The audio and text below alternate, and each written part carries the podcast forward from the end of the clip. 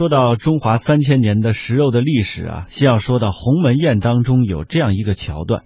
当时呢，樊哙冲入了大帐当中，要救刘邦。项羽见来了一位莽撞人，饶有兴趣的说道：“壮士，赐之之酒。”于是呢，樊哙拜谢，起立而饮之。项王又说：“赐之至坚。”樊哙呢，负其盾于地，加至坚上，拔剑切而啖之。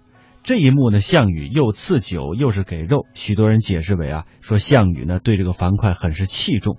但是如果在某个宴席之上，主人给你四升酒让你喝下去，哪里有一点器重之意呢？还被迫让你吃生的这个猪肘，这分明是项羽在戏耍樊哙，侮辱他。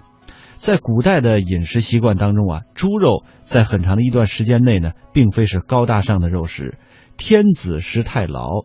呃，牛羊食三生俱全，诸侯食牛，卿食羊，大夫食屎，士食鱼翅，那庶人呢食菜，只有这个牛羊才是上等的肉。到了宋朝呢，这种饮食特点被最大限度的发挥了。时至今日，牛羊肉这在市场上仍然是比猪肉要昂贵一些的。在很早的时候，中国人就懂得驯养马、牛、羊、猪、狗、鸡等六生获得肉食。但是，不同的肉食在食物系统当中是有着不同的地位的。这种地位呢，甚至影响到了今天的肉类价格。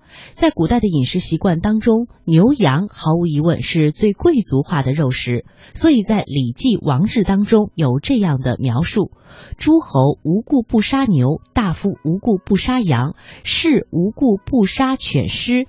庶人无故不食珍。从排名上来看呢，牛羊在猪之上。哎，为何在先秦的时候肉食排名中会有这样的区分？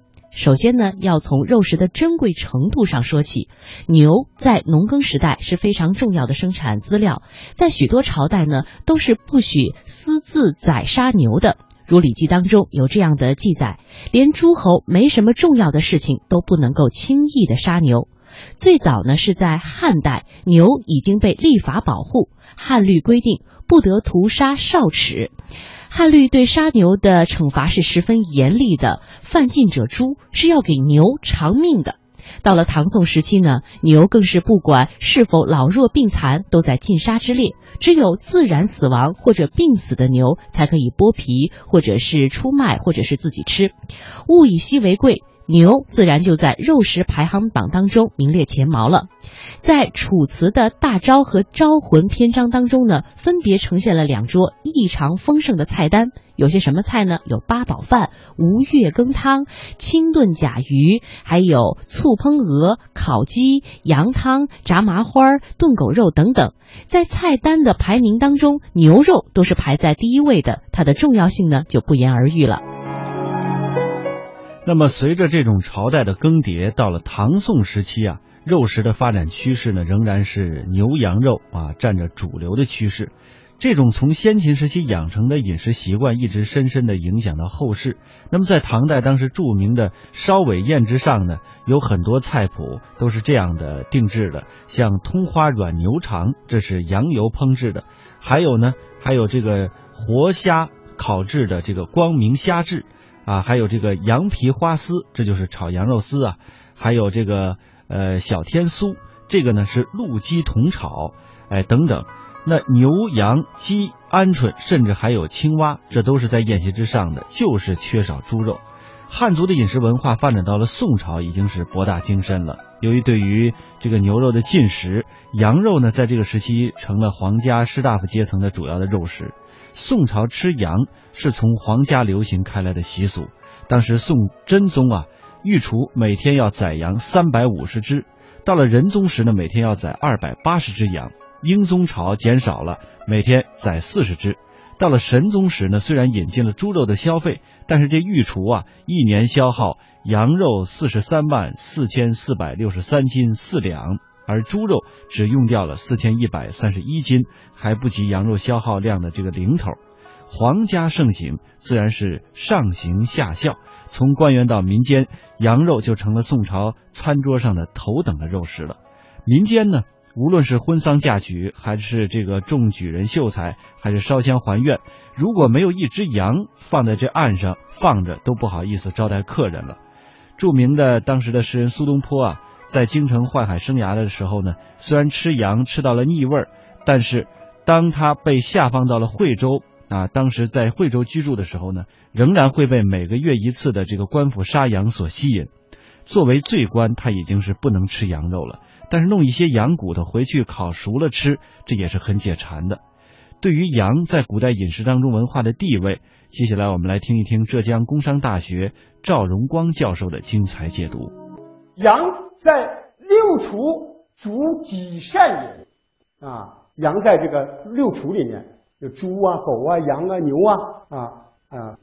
这个这些动物里面，鸡啊什么这些动物里面，它的主要作用是干嘛呢？给人提供肉食的。啊，当然，关于这一字的解释呢，有学者有不同的看法啊。不过呢，我们觉得啊，《说文》啊，许慎的解释，包括啊金坛段玉才先生的解释是有道理，因为它不是个孤立的说明。羊在历史上的作用太重要了。羊在早期人类那里。曾经普遍的，而且在相当长的时间里，作为一般等价物、实物货币。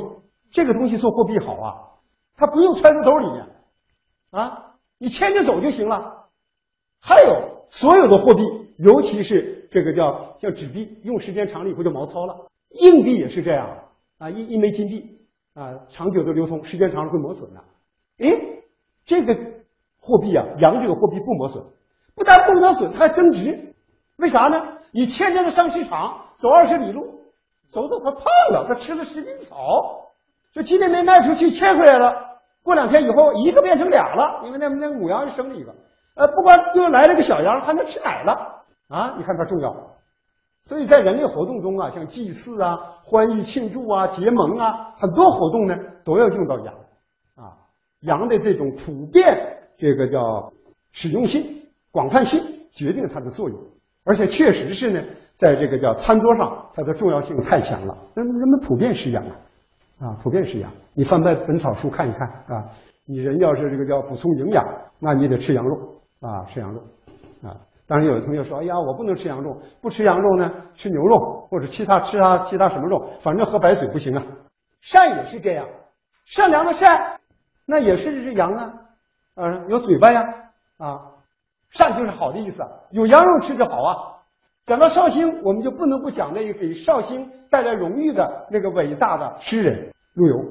呃，陆游先生呢，给我们留下很多这个光辉的著作，其中一本书叫《老薛安笔记》，那里面记载了很多典章制度和风俗习惯，其中就讲到了呢，到这个北宋末年的时候啊，就流行的这一种呃口号啊，流行语吧，现在网络语言吧啊，怎么说呢？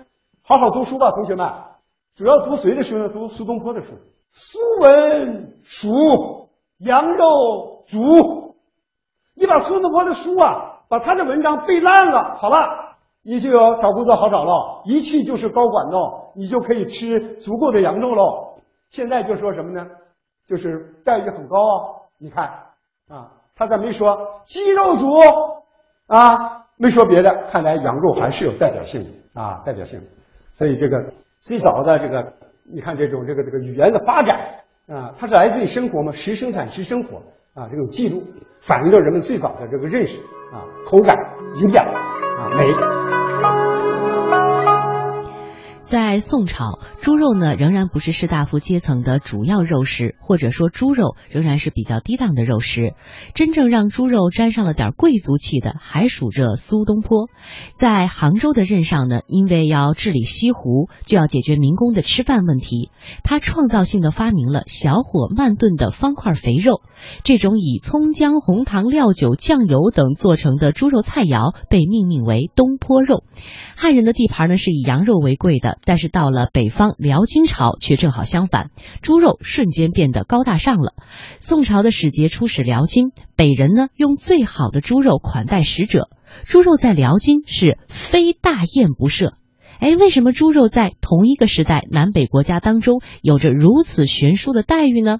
究其原因呢，无非就是物以稀为贵，辽金猪少，那猪肉就贵；大宋羊少，自以羊肉为美。于是，在互市的时候呀，双方就互通有无，辽金出口肥羊换取宋朝的猪，双方都挺高兴的。那这种饮食到了清代又呈现出怎样的局面呢？接下来我们跟随清史研究学者冯富强的介绍呢，走进颐和园听礼馆去了解慈禧太后的饮食。这个地方非常凉爽，像慈禧太后一住呢，就是一一夏天，一夏天她整个的呃在清宫里的御膳房跟寿膳房全都要搬到这个颐和园来。当年颐和园里曾有两个厨房，一个叫御膳房，是为光绪皇帝准备的；另一个叫寿膳房，是专门为慈禧太后准备的。《颐和园志》记载，一九零一年到一九零四年四年时间内，慈禧每年都在颐和园举行盛大的生日庆典。主要沿用的是，呃，慈禧太后啊，每年要到颐和园来祝寿的时候。他做的一些膳单，我们目前现在有那么百来种吧，一百多种。如今颐和园听礼馆寿膳制作技艺入选了北京市级非物质文化遗产名录，它包括凉菜、热菜、面点的制作，是个集体项目。在听礼馆饭庄的后厨，厨师长韩银超正在制作一道丁香葵花鹿肉。用的就是慈禧太后寿膳的膳单。当然，这个鸡蛋饺，这个当那个葵花那叶儿、黄叶儿，呃，三鲜馅的虾、海参，这个煮起来就熟了。浇浇个汁儿，齐了。呃，我们这道菜呢，主要呢是嗯趴菜。就是把它做成一个造型，先蒸，然后呢再进行最后的一勾汁儿。鹿肉啊跟丁香合在一起呢，它就是温性的东西，而且丁香也不能放多了啊。哎，它是这么一情况，它有一个补气啊、呃养颜的么作用。清朝皇室一直对鹿肉青睐有加，到了冬天，慈禧太后也会进食鹿肉这样温补的菜肴。而丁香是常见可以入菜的中药材，拌饺让造型更加美观。这道丁香葵花鹿肉可以补肝肾、强筋骨，深得老佛爷欢心。而这美食美景自然要搭配精美的餐具。我这儿呢有几样是咱们当时晚清留下的一些餐具，呃，包括有这个银的筷子，有银勺。呃，还有这个这种酒杯，这种酒杯呢是咱们做的非常轻巧啊。这是喝这个白酒用的这个纯银的这个小酒杯啊。您有所不知的是，这银制的餐具还有个特别的用处。这个用餐的时候，如果他要如果这个餐这个食物当中有些什么呃问题啊，这个银在这个。接触到食品的时候，它这个银的这个尖儿就会泛黑，一发黑以后呢，就证明这食品就不能吃了。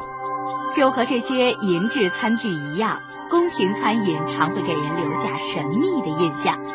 那在听礼馆里，咱们还能吃到哪些宫廷味道呢？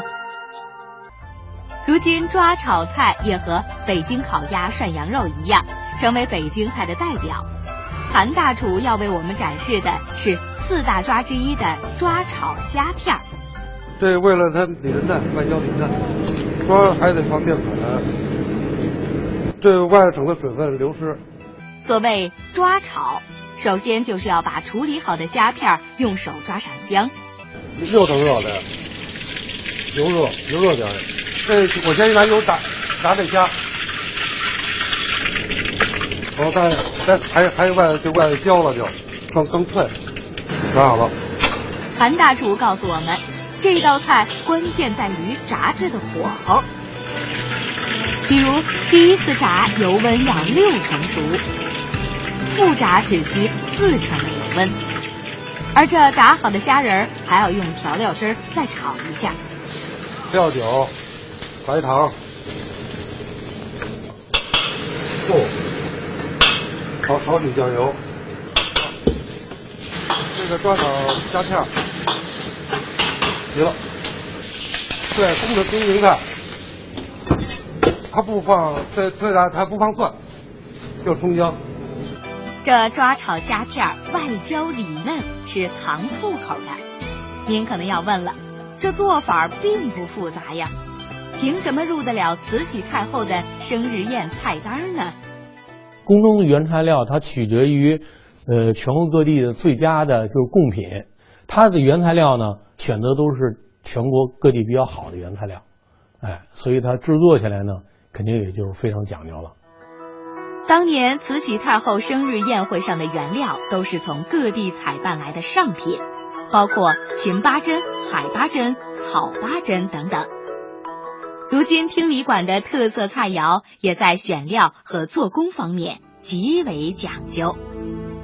这宫门凤鱼使用了红烧和糟溜两种技法，用桂鱼为主料炖、炸和浇汁而成。其实，在上个世纪七十年代，颐和园还有专门养鱼的队伍，在听里馆里就能吃到昆明湖的物产，当年在北京名噪一时。经过几百年的发展变迁，这寿膳传的是手艺，也是文化，咱们吃的是佳肴，也是故事。